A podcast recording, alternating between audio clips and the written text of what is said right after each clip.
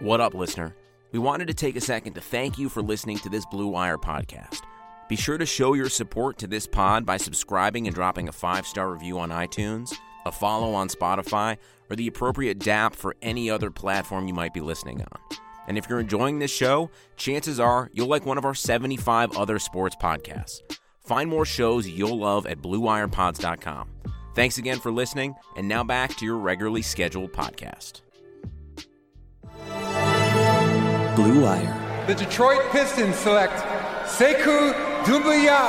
The boy gets run off the line. Down the lane. My goodness. Look at that. Pistons come right back at him with a Bruce oh, Brown oh, oh. jam. Dishes to Luke for the long gun. It goes.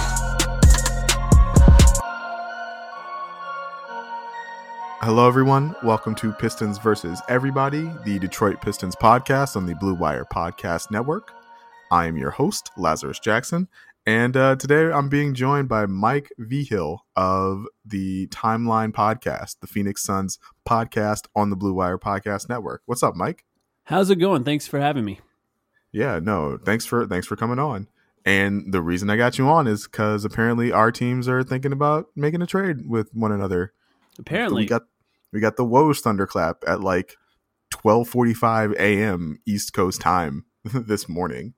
Um, and you know, we were talking about this a little bit in the pre-show about how like you know neither one of our teams is really like known for doing a bunch of midseason trades. Yeah, and so it was, it was a little surprising. Uh, so the proposed the the framework of the trade we got from Woj was Jevon Carter, Elie Okobo, and a first round pick. No protections mentioned. Mm interesting mm-hmm. for Luke Kennard, but that's not the entirety of the trade. We're just going to limit our discussion to that uh, to that framework. So, Mike, what can you tell me about uh, Elie Okobo? Oh, Elie Okobo is interesting. He so the Suns drafted him late uh, last season, at the beginning of last season. So he's in the middle of his second season. I didn't expect him to play much this year, but he's getting quite a bit of run because the Suns bench is so weak. And I think that's why these Kennard rumors are, are out right now. They're trying to find some sort of scoring off the bench. He's a French point guard, uh, didn't go to college. He played in Europe, and now he's in the NBA. He he's a project. Like for example, he did not make the French national team. Uh, he was cut for Frank Ntilikina. And if you kind of think about the how many NBA players can you even think of in the NBA that are French? There's not a lot of them right now. So there's not a lot of high level French NBA players, and he did not even make that French uh, national team. So it kind of gives you an idea of the kind of player he is. I, I still think there's a lot of potential with Elie Okobo. He's an okay shooter. He can shoot off the catch, not the greatest off the dribble from long range. He can penetrate. It gets a little harder to finish when he's underneath the basket. He can kick it out a little bit. He's a little uh, out of control, I think, in a lot of cases when driving towards the basket. But I think a lot of Suns fans, and of course the general management that actually drafted Elie Okobo, who was the previous general manager, Ryan McDonough, kind of look at him as like a long term project that you can tr- try and develop. Of course, everyone thinks of Tony Parker when you think of a small French point guard. right, and I think yeah. that's kind of how they view him. Maybe they could develop him the way that Tony Parker developed over time, you know, another second round draft pick that developed later in his career to, to be a really good player. He he doesn't I don't think he has that kind of potential in him. You know, he's we've seen what he's done so far and it's not super, super impressive. Uh, but I think there is potential for him to be an NBA player. I don't think he's the type of player where you look at him and say he's going to be out of the league in a few years. I think he he does have a role potentially off the bench on a team, uh, you know, running that backup unit. So he the first time he like really entered the rotation was due to the Rubio injury, right? Right. So was the plan for him to like not play much of all this season anyway and uh he kind of like inserted his way back into the rotation thanks to the Rubio injury. Like Rubio's back and he's still playing, but his minutes have been a little bit more inconsistent. And so I'm guess I'm, I'm wondering like uh what's like the coaching staff's like level of confidence in like the how, the way he's been playing so far this year? That is a great question, specifically because the backup point guard position for the Suns has been all over the place. They, so the Suns drafted Ty Jerome this season. A lot of people look at Ty Jerome as a as a potential backup point guard of the future. They also have Jevon Carter. Tyler Johnson comes off the bench for this team, kind of a combo guard, has some point guard skills. And then there's Elie Okobo. Even after that, the Suns signed an undrafted player named Jalen Lecque, who is essentially out of high school. He never played in college. He had five years in high school due to like a school change that allowed him to be drafted directly out of high school. He declared for the draft, was went undrafted, and the Suns have him on their G League team right now. And it looks like they have plans to develop him long term because they signed him to a four year deal, which is rare for undrafted players. So there are a lot of guards, uh, backup point guards available for this team the th- weird thing about them is none of them have really played consistently enough to to really take hold of that backup point guard spot. So from game to game, you'll see those minutes fluctuate pretty drastically. And the main reason is Devin Booker obviously becoming an offensive superstar this year. When he's off the court, there's just not a lot of offense for this team. DeAndre Ayton, for all he can do, he doesn't carry an offense on his own just because centers don't really do that in the NBA anymore. That means that they need some sort of guard production, and they're really not getting it from anyone. So Elie Okobo has found his way into the lineup more than I expected earlier in the season. I expected Tyler Johnson to play like he has in the past. He's not. He's been pretty bad this year. Uh, in in basically all lineups where Tyler Johnson plays, the net negative is is bad. It's it's all bad numbers. Uh, so he's just fallen out of the rotation. Every once in a while, he gets spot minutes, but uh, there are series of games where he doesn't play at all. And Elie Okobo tends to be the guy that takes those minutes, along with Jevon Carter. Actually, kind of interestingly, those are the two guys that have played probably the most in those backup positions um, because Ty Jerome was injured for a while and he's a rookie, so you can't get much out of him. Right. So Elie Okobo, to be honest, you know, it sounds like I'm not super high on him, but I think he's actually performed better than I expected him to this season. I expected that to be a long term project where you just sort of put him in, you know, in situations where you're either up by a lot or down by a lot, you know, garbage time and mm-hmm. develop him like that over time. But he's actually performed a little bit better than I expected. You know, they still need to upgrade that backup guard spot drastically, uh, but he's been better than I expected. Yeah, I I did notice that even if they uh, even if this trade went through as completed, like you know, two point guards for a shooting guard, the Suns did have like three more point guards on yeah. the roster. Mm-hmm. It was like, oh, okay, that that's a that's notable. Yeah. Um. Yeah. So so Jevon Carter has also kind of in, inserted his way into the mm-hmm. rotation, mm-hmm. but it doesn't really sound like he's playing point guard. It sounds like he's more playing the role of the you know we envisioned him playing coming out of college of like defensive stopper, not necessarily like ball right. handler but right. like guy who guards the other guy's best guard. I mean, Do I got that right? I'm guessing that most of the people listening to this podcast have no idea who Jevon Carter is. is that would that be an accurate guess? Do you think? It might, it might be accurate. Yeah. Okay. So Jevon Carter, he played in West Virginia. He was a Mountaineer. He's he's one of the most beloved players to ever come out of that program. Uh, people who went to West Virginia, they still to this day love him, and you can tell that if you ever tweet about him because they'll uh, like that tweet, they'll retweet it, they'll, they'll claim him as their own um, immediately. And Jevon Carter, he so he does sometimes play point guard. Now the Suns do, of course, have uh, Devin Booker and Ricky Rubio to play next to him. So Devin Booker, even though he's a shooting guard, has a lot of point guard skills. So even when he's playing next to Devin Booker, it's kind of a shared role. The problem with Jevon is he can become a little indecisive with the ball at the top of the key. And he's not great at penetrating. He can't really get into the paint with his own live dribble. So his main thing, the reason he's so beloved in West Virginia lore is because he's a defensive player. He loves to get under guys' skin. He's very small and he gets right up underneath guys and uh, he kind of shadows them. He'll trace them all 90 feet of the court. Uh, he can get steals because he's quick and he's um, right underneath them. Basically, he can he can really dodge screens really well. But that's kind of it. you know, actually, to be honest, his shooting is is much better than advertised as well. He's done okay shooting on catch and shoot three pointers. Yeah, but, but, it's like only catch more. and shoot stuff, right? Oh like, yeah, that's it. Yeah. Every once in a while he'll isolate on a big man late in the shot clock, and he's done actually better than I expected at that as well. Uh, but that's more of a function of my expectations of what he was capable of than I think uh, saying that you know it's a skill that he has. I just expected none of that at all from him. Uh, you know, and I think as you can hear, these are why the Suns are looking for backup guard production because what I described were, were two very flawed players who are young and could potentially get better. Uh, if the Suns were a little more patient, I think they would be willing to put the time into either one of those guys or both of them to try and develop them into a better NBA player. But because the bench units are so bad, once Devin Booker leaves the court, that's why they're packaging these two guys together to try and find and upgrade someone who can be instant offense off the bench and be more productive, especially when you have a guy like Ricky Rubio. Ricky Rubio, for all he does well, and he he does a lot well. He's good on offense, he's good on defense, but he's not a scorer. He's just not. You have to have in another scorer at the guard position next to him to maximize his capabilities.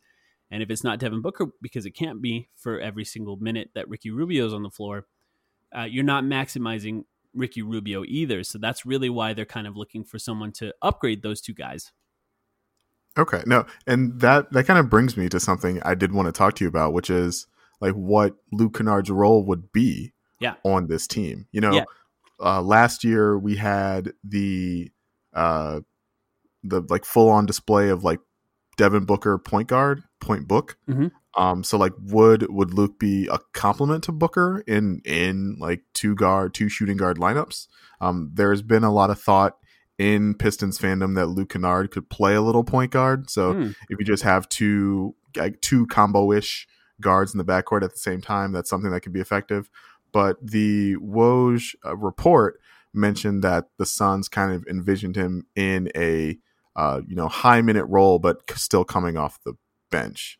So I guess like you know what in Ricky Rubio, they just signed Ricky Rubio to that uh, that three year deal for not insignificant money. Right. Um, and and it sounds like you're saying that the Suns are having real trouble scoring when Devin Booker sits. Mhm. So so how I guess how valuable do you see Luke Kennard being in like a 30 minute a night bench role for the Suns? very, very, very, very valuable uh, for a few reasons. Uh, one, if you take Tyler Johnson out of the rotation entirely, which he kind of did himself, there is no backup shooting guard on this team. We just we just talked about all of the backup guards on this team. Well, they're Cam, all- Cam Johnson is like functionally a shooting guard, right? He is, but he's six nine, uh, so he, he tends to play the the forward role. Uh, right now, he is injured, and that's part of the trouble uh, with the offense uh, for the Okay. Suns. There, there's not a lot of clarity on his injury and how long he's going to be out. I, I would imagine it wouldn't stretch longer than the All Star break, but it's really hard to predict. The Suns aren't exactly super transparent uh, with injury news, so it's hard to predict that. Uh, but really, Cam Johnson Cam Johnson has played two, three, and four on this team. And I think when you draft a six nine shooter, if you don't have the idea of him playing power forward at some point in his career, what's the point? I, I think a little bit. Uh, you kind of need him to be able to play power forward at some point. Uh, so if you take if you take Tyler Johnson out of it, then it's just Jevon Carter, Kobo, um, even Jalen Lecque, if you want to count him, he's been called up from the G League for the past few games because the Suns are struggling with a lot of injuries right now. Those are not really shooting guards. So I think he would be massive for the team. I think he would be like a featured offensive player. And I actually think if you think about it, Cam Johnson and Luke Kennard playing next to each other, that becomes kind of interesting coming off the bench. That's a lot more shooting uh, than this team has had in the past. And that's the other problem. Uh, this team has two stars that you could potentially build a good offensive out of if you think about Devin Booker and DeAndre Ayton. But the open three point shots surrounding those guys are just not going in right now. Dario Saric, for, for all he can be good at, he's not quite hitting threes like he needs to be in order for this team to be like an offensive machine. Ricky Rubio, not quite a three point shooter, as we all know. Uh, and and those are those are the two main guys, and the other guy is Kelly Oubre, and he's inconsistent when it comes to that three point shooting. That's the starting lineup. So if you think about a guy like Luke Kennard, I think that if you're willing to give up that first round pick for Luke Kennard, you have to play him with Devin Booker uh, at some point. And do you think actually this is this would be a good question for you, Luke Kennard? His passing has gotten a lot better this year in the in the minimum amount of time that we've seen him play. He appears to be a pretty good passer. He's averaging a career high in assists at four, a little over four assists per game. Uh, obviously, uh, as you said, some Piston Pistons fans uh, view him as somebody who has point guard skills. Can he play the one position? And outside of that, do you think he could play three? Do you think he could be a small forward in certain lineups? Uh, you know, he's relatively he's six five, so he's not massive, obviously. But do you think that's something that he has potential to do? I that is something he did last year, and so like absolutely yes, he he can slide up to three. But I would say that's not really maximizing his potential, uh, especially when you have for the Suns a guy like a Mikal Bridges yeah. on the roster. Like right. you would rather have that guy playing the three or like a Oubre playing the three next to Kennard instead of uh, trying like a three guard lineup with uh, Kennard Booker and another guy. Um, as as far as like I, I do think a like Booker Kennard backcourt could work. Yeah, offensively, those are both two guys who uh, operate well with the ball in their hands. Like that's that's one thing I think that doesn't get enough play around the league with Luke is that like he's not just uh, a spot up shooter. He's re- a really effective pick and roll ball handler. Um, you mentioned the passing. The passing has been uh, an, an, a great element um, the the thing he's really missing is the ability to get like all the way to the rim and finish. But he's such a lethal mid range shooter that he's still able to kind of create space and create separation. And he's done a lot. He's did a uh, he's done a better job this year of like leaning on step backs and stuff to create separation and get all the way back from to to hit some threes. Um, so yeah, I do think a, a Booker Kennard backcourt could work on offense. On right. defense is when like the trouble comes. Um, Luke's yeah. not a he's not a terrible defender. Uh, he's not he's not a great he's a he's a pretty good team defender, or he has been a pretty good team defender in the past. But like as an on ball guy, he just doesn't have the the length or like the lateral athleticism to to really match with um, most other teams like starting point guards or starting shooting guards. You right. Know, part of that's part of the reason why he honestly like wasn't starting for the most part in Detroit uh, until injuries kind of forced his hand or forced uh, Casey's hand. And so, uh, and you know, Booker has also had his struggles defensively. That's mm-hmm. always kind of been the knock on him, from what mm-hmm. I can mm-hmm. tell. And so, uh, I do, I do wonder, like, if that's going to be your quote unquote like backcourt of the future, like the issues you're going to have defensively with that. Um, perhaps they get con- they get covered a little bit by Ayton's uh, progress in that area, mm-hmm. but um, Bridges is obviously and, yeah, and Bridges. He makes up for everyone's mistakes is he more of a team defender like a Robert Covington or is he more of like an on-ball defender type of guy? So that's the great thing about Mikal Bridges. He has the length and the speed to do both. He struggles a little bit with larger power because he's been playing power forward uh, a lot more uh, than the he past. Has? Yeah, and he's wow, he's okay. skinny, but the, the the length is what allows him to be able to do it. So there are times if someone's killing us, like for example, when the Suns play the Mavs, Mikal Bridges starts guarding Luka Doncic, but if they play another team that doesn't have like an obvious forward star, maybe maybe like um, the Trailblazers, he might start somewhere off ball and be more of a roaming uh, kind of guy trying to pick off on passes and stuff like that. And then towards the end of the game, switch him out onto Damian or CJ, whoever's killing us. Uh, that's kind of his skills there. He can do both. So it really just depends on the matchup and the situation and the nice thing about him being such a Swiss, Swiss Army knife is you can kind of switch him around like that.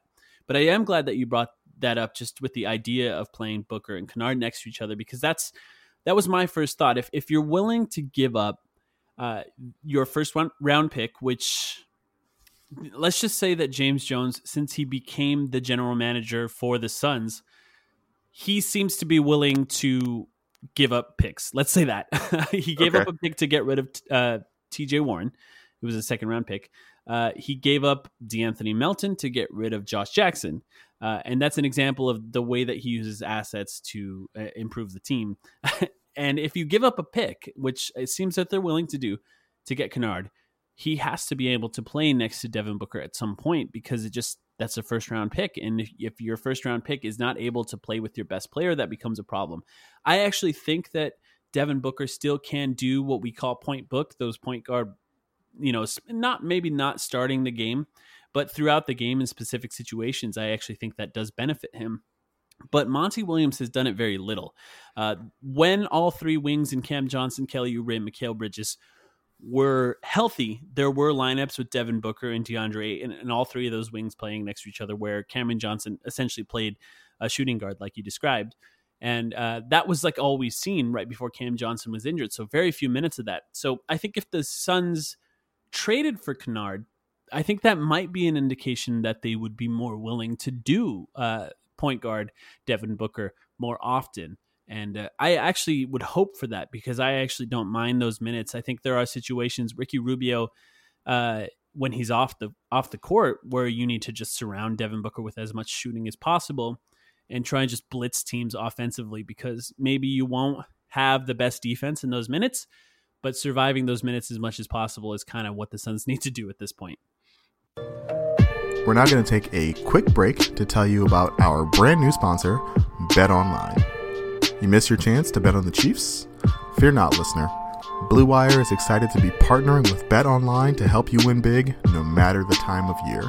With March Madness, the Masters, and Major League Opening Day right around the corner, Bet Online has you covered for all your latest news, scores, and odds. It's the best way to place your bets, and it's free to sign up. Plus, it's never too early to lay down that future bet for Super Bowl 2021. Head over to betonline.ag and use our promo code BLUEWIRE, all one word, to receive your 50% welcome bonus on your first deposit. It's super easy, and if you're already making wagers, it's a fantastic way to support this podcast. That's promo code BLUEWIRE, all one word, when you sign up at betonline.ag. Bring your best bets home with BetOnline, your online sportsbook experts. So the, the the Suns are 20 and 30 right now. Uh, the their unprotected first round pick would be uh, I think it's in the 11th spot right now. Is how much do you think the you talked a little bit about James Johnson and valuing uh, draft picks in order to make the team better. Um, you know, Woj didn't mention any protections. We've kind of like tiptoed around that. Yeah. Yeah. Uh, like, do you do you think the front office is going to put a protection on that first round pick, or are they just going to kind of expect that Kennard will make them good enough to not be worth it? Uh, do I think that they will? No, I think that there's a good chance that you'll get an unprotected pick uh, for Luke Kennard. I'll be I'll be 100 percent honest with you there. uh, do I want them to? Yeah, I, I, think that I do because here's the thing: the the lottery odds are flattened. We all know this. The Suns suffered from this pretty dramatically last season when they they went from what it should have been the third pick uh, to the sixth pick and then traded it for the eleventh pick. 11th ironically, pick, yeah, yeah. Um, so there's a chance that that pick could be a lot higher than 11 based on the odds that are out there. The lottery is just a little more even. Uh, your ability to jump spots is larger than it's ever been before. So, do I want a protection? Yes. And I think the protection, look, I'm not a draft guy. Uh, I really get into the draft late, like a lot of people who are into just the NBA. I don't really like watching college ball, but a lot of people have described this draft as a very bad draft. That's what a lot of people have said. And I think their their calculus on that is if this is going to be a bad draft and there's a chance that the Suns will not get a great player anyway, or at least a player that won't contribute right away, uh, that's enough to make this trade. And here's the real reason why, and it's not a fun reason for a lot of Suns fans to hear. The Suns' number one priority is and likely should be keeping Devin Booker happy because players have more control than ever before. And the Suns are not, he's the one star. Like, as much as we want DeAndre Ayton to be a star, it's not happening yet. Maybe it'll happen in the future. It's not happening yet in order to keep their star happy, that means that they're going to try to get players that win now. I think that's the reason that they drafted Cameron Johnson. I actually think that that's the reason they traded to get Ty Jerome as well, who has not yet contributed, but he's 21 when he was drafted and he won a championship in his college career. He's a guy that's capable of producing early, hopefully. So I think they've shown a willingness to try and sort of sacrifice assets for what they would be traditionally valued as for players that can contribute right now. And that means that if push came to shove, I think that Detroit has the advantage on that one. Let's just say that. No, that that's totally fair. Yeah, I don't like it though. you know, at least top three. You know, I, I because Yeah, like or or if if the pick rises, right? If you hit the top four, you Yeah. still won. Exactly. So so if you can try to protect it, I think that would be the smartest thing to do. But you know, I do want to ask you though, why do you think Luke Kennard is even being shopped right now? So that is that is a fun question. Um, I Luke has been out for the last seven, eight weeks now since since late December. So yeah, like eh, seven ish weeks with uh with uh knee tendonitis. Um, there is some concern that uh Luke is going to be very highly sought after in uh, restricted free agency in the coming months. Mhm. Um, he's extension eligible this offseason, um, and you know restricted free agency the year uh, the, the year after this one. Um, the Pistons are looking to start a rebuild, and it doesn't. It, the appearance is that you know it looks like they don't want to start that rebuild, paying Luke Kennard you know fifteen million dollars a year to Right, be their right. starting shooting guard.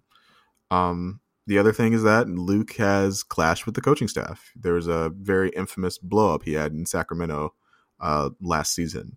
Um, there's some thought that uh, he there's some thought that he has been uh, that there's some thought that he's he's ready to play and he's just not playing right now, Mhm. and so there's there's a little concern about that.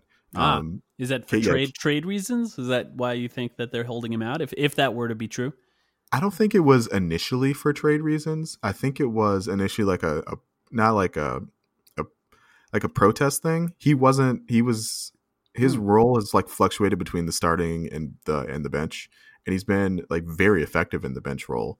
But you know, as a guy who wants to get paid, wants that extension, it it behooves him to be in a starting role. But the but the coaching staff like disagrees. Um, and so like I could see that being a source of, of frustration for him. Um, like, do I think like Luke is like a problem in the locker room? Like, no, no, I, I don't think that.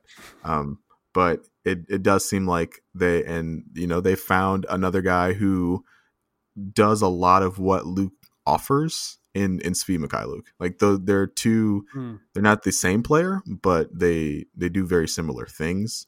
And Svi has actually been better defensively, and so the they I can see in my head like where the front office has uh, envisioned Luke to be like relatively expendable, or not necessarily like expendable, but like not extremely pertinent to a rebuild like over the next three years, right? So that's from the team's perspective, and I do kind of get that, I guess. Although you have cap space even when you're rebuilding, as the Suns fans learned, you got to fill it up somehow at some point, especially if you start selling off every asset you have. How do you feel about Luke Kennard being on the trade block, though? Do you think that's good for the future of the Pistons? Do you think it's insane, or I don't know? It's just I was a little surprised that he was even an option. Of course, we've been searching the entire league for potential trade options, and and that was a name that never even came across what I thought would be an option. Yeah, it's not it's not a it's not like a complete surprise again because like he'd been Right. out and we we'd started to hear rumblings like late last week.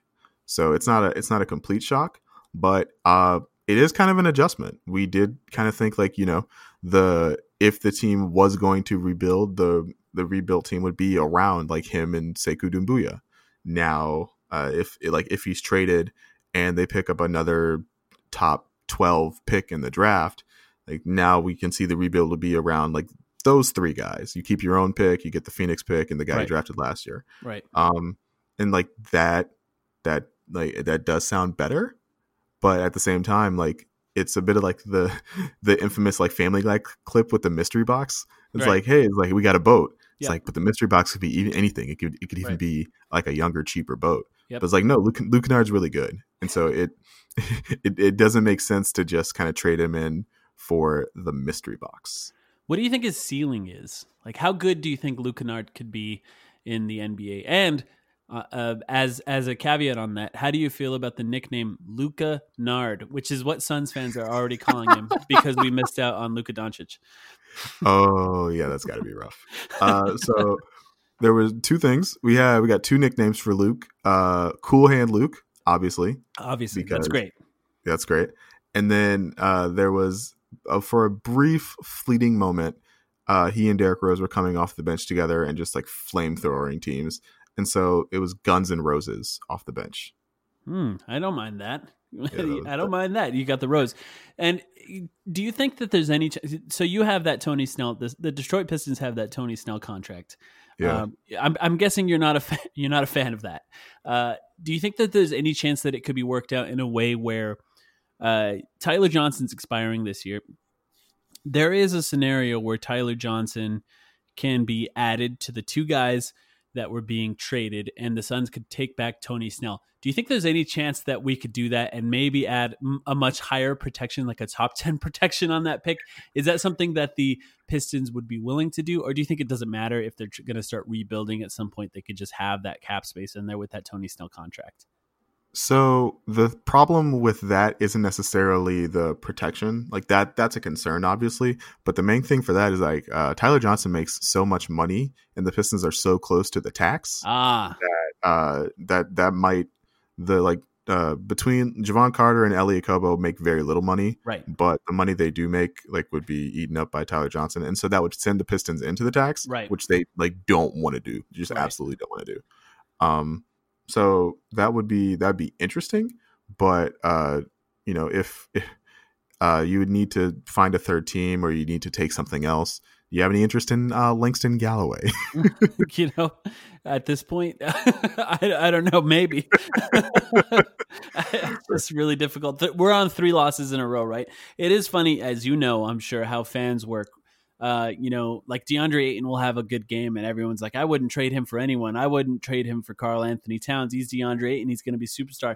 It, the Suns lose two, three games in a row, and it's like, you know, I was proposing a De- DeAndre Ayton, D'Angelo Russell trade uh, on Twitter after that because uh, you know things things vary so wildly, uh, even with me or any fan really. If you're looking at how you feel about the team game after every win and every loss, uh, it varies wildly. So at this point, Langston Galloway, he might be an upgrade af- over some of the players on the Suns, depending on the day. And you're asking me on a three game losing streak, so who knows? Yeah, no, I I, I totally understand that. Uh, no, one thing I one more thing I did want to ask you though is uh, like, what do you think? Uh, Luke, what do you think Luke Kennard will be worth to the Suns like in extension talks? Because like as I talked about, like it, he will be extension eligible this offseason. I do think that's something that's really important for him. Um, like just looking at the Suns uh, cap sheet, they have a lot of room. Uh, Yeah. over the cap, but under the tax. Um, and like with the Tyler Johnson expiring coming off, like that, that seems pretty big for them. But at the same time, it does seem like you would want to re-sign Aron Baynes, and like maybe you want to bring back Dario Saric, Mhm. and that would eat into that available space. So like, what what kind of what kind of deal do you think you'd be comfortable giving Luke Kennard uh, as a Sun? I personally would not be surprised if Aron Baynes was not in his son's jersey in two days. Like, really, It's, just very possible. I think at some he point, He was so good for them to start the year. a- and he is g- good. He's a good player. He has the problem is is uh, he's missed a lot of games. He's missed o- over twenty games. It might even be close to thirty games so far uh, this season. And even missing all of those games, he's almost at his minute total for what he played with the Boston Celtics last year. And he's just not durable enough to sustain that sort of play. And that, of course, is because of DeAndre Ayton being out for 25 games. And if he was in the proper role, uh, it would be a perfect addition for the Suns if he can come back and play behind DeAndre Ayton like he was supposed to. And he would be great. And I do think he's a great leader uh, and he's a great mentor. But the team also has to think about long term flexibility. And because he's so good, there's a chance that teams that are competing at the highest level will look to add him to try and, uh, you know, just get them over that hump to get a championship. Like, for example, the Clippers, if they were looking for um, somebody like that to come off the bench, especially if they're looking to trade Montrezl Harrell. Not that Montrezl Harrell would be a fit in Phoenix, but they would still need a backup center. And if you can, you know, if you can get something from the Clippers that would be good, a good long term asset, it just wouldn't surprise me. I personally really like Aron Baynes, and I would like to keep him just because I think he's a good, he's a perfect kind of mentor for DeAndre, and I think he's taught him how to screen, which is huge. It's it's one of Aron Baynes' best skills. Um, but I think there's a chance that he's gone. Dario Saric is an interesting one. He's lost his starting uh, he's lost his starting role to a really skinny small forward in Mikal Bridges, and he's Dario's a weird one. I think there's a reason he's been moved around the league a little bit in his rookie deal. Uh, because he's very inconsistent with how he plays. I think he's a better defender than he gets credit for, and maybe a worse offensive player than he gets credit for. Uh, so I think there are ways to to actually make the cap space uh, make sense, and the Suns have a lot going into 2021 with Kelly Oubre dropping off as well. I think that if you have a starting backcourt of Ricky Rubio and Devin Booker, any team with Ricky Rubio needs another guard who can hit shots. That's like a necessary thing with Ricky Rubio for those times where Ricky Rubio is played out of the game by really smart defensive teams. You can put in somebody to hit shots in his place. And that means that Luke Kennard would be valued, I think, more by the Suns than some other types of teams. So I think they would make the space. I'm not sure. I guess I'm not prepared to talk about how much money that would be until I get a chance to really watch him if he does get traded. Uh, but I think that they would value him uh, pretty highly. I think that they would make a play to either try to extend him or definitely try to keep him once they do get into that restricted free agency. And that restricted free agency would come at, at a nice time for the Suns in that they would have a lot of cap space and they would own his bird rights so they can really go into the uh, above the cap in that 2021 season if they did decide to keep him. So I think he would be valued pretty highly. Okay. Okay. So what's the what's the plan for the rest of the season for Phoenix? just, that's such a good question. I think it's it's so hard. It, they're not. Here's what I will say: they're not going to tank. They're just okay. they're just not going to. Uh, so like if if I get that unprotected pick, like they're they're not going to bottom out to give me a better no. draft pick. No, oh, and I guess the the fact that the the, the pick is even pot- potentially being traded uh, shows that they're not going to tank. But the main reason they're not going to tank is because this is Devin Booker's fifth year, and he does not want to tank again.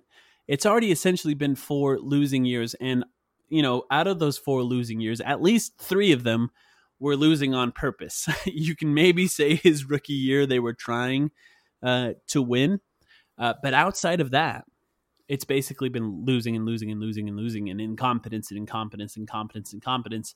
James Jones was hired before this season to try and bring some sort of stability. Uh, Monty Williams given a five year contract to try and steady the ship as much as possible. They're going to keep trying to win. I don't think there's really they're in bad they're in a bad position to make the playoffs. I will say that. But any acquisition that could help fix the minutes without Devin Booker on the court, like Luke Kennard, would make a massive difference toward this team actually winning more games. Likely they would not make the playoffs, but ending as the ninth or tenth seed, that would be a huge that would be good for the Suns. You know, that maybe that's not good for every team, but for a team that won 19 wins last year, that's a pretty big improvement. Okay, no that that makes sense, and it also that also gives you a good indication of why they would be more likely to forego protections on the pick. Exactly. If they don't they don't plan on losing anyway. Exactly. Uh, it makes less less sense to uh, to protect the pick. I will say they are a team that has been hit with some pretty bad injuries throughout the entire time that Devin Booker has been on the team. Uh, you know, Devin Booker played missed like 30 games last year. He's missed some games in the past. DeAndre Ayton has missed some games. Aron Baynes, even though you wouldn't think that would have a massive effect on wins, it does. The games that Aron Baynes doesn't play, we have a lot less likely chance of winning uh, so even if they continue to try to win games, if the injuries hit, this team is not deep enough to continue winning games when the injuries hit them hard. So even if they continue to try and win, there's a chance that that pick could get higher than what it is right now. Yeah. To be fair, Ayton didn't miss games because of injury. Right. Not this year. Just just stupidity, really. right. All right, Mike. Well, that's everything I got. You got any more questions for me about Luke Kennard and his potential fit and like what's up with him? I think I got a pretty good understanding of him. I appreciate you answering the questions I had because I do, you know, it's hard to it's hard to know every player on every team. No, absolutely. and I did feel like I knew him pretty well. Uh, it's just how much he can play at the point guard and how much you think he could play at the small forward position. I think that was the main thing that I wanted to know. So I appreciate you answering that. Yeah, no, no problem. And for for what it's worth, I can see Luke being very successful in Phoenix. Right. Um. So much so that I, I'm a little bit dubious about like how this trade is. This trade is really, if the trade goes down as currently constructed, the big swing point is how well the te- the Pistons can develop like Elie Okobo. Right. And and so that that is the thing I'm I'm most like worried about as we move on. Uh, plus, like in the draft, I had my eye on this other French point guard, and so it's Mm. like, are, are it's like, are we going to end up with a surplus of French dudes now? Maybe that's the goal in the future. I'll say this. Elie Okobo might be frustrating at times, but I think he has a lot of potential. The, Jevon Carter, for as um, frustrating as he can be on offense, I promise you will have fun watching him on defense. Oh, It is completely insane. He is a bulldog just chomping at the bit at every moment. So you'll have fun with that if it does go down. Detroit fans will absolutely love Jevon Carter if Yep. that happens. Any any like bulldoggy defense first point guard, like they will glom onto that They're the guy. So best. I got I got no worries about that. They're the best. But, they're, uh, they're fun. they are fun. All right, Mike. Uh, let the people know where they can find you, where they can find the timeline, uh, where they can find anything else uh, you guys are uh, covering for the for the Suns. Yeah, you can find uh, the timeline. Obviously, the timeline of Phoenix Suns podcast is on all uh, podcast apps. We have a YouTube channel as well. You can subscribe to us, the timeline on YouTube. Um, I'm at Protected Pick on Twitter. Feel free to follow me. I promise you, it will be less serious than this conversation that we're having right now. I mostly just have fun on Twitter. Twitter Twitter's better for fun. yeah, if you take it too seriously, it's it's taking years off your life. Exactly. Who needs that? Uh, and of course, you can take some years off my life at Last Chance. That's at L A Z C H A N C E. You can also listen to my other podcast, the Detroit Bad Boys podcast, and read anything I have to uh, offer about the trade deadline on DetroitBadBoys.com. All right, y'all. This has been Pistons versus everybody, and we will talk to y'all maybe later this week. I don't know. Trade deadline gets a little crazy. We'll talk to you guys later.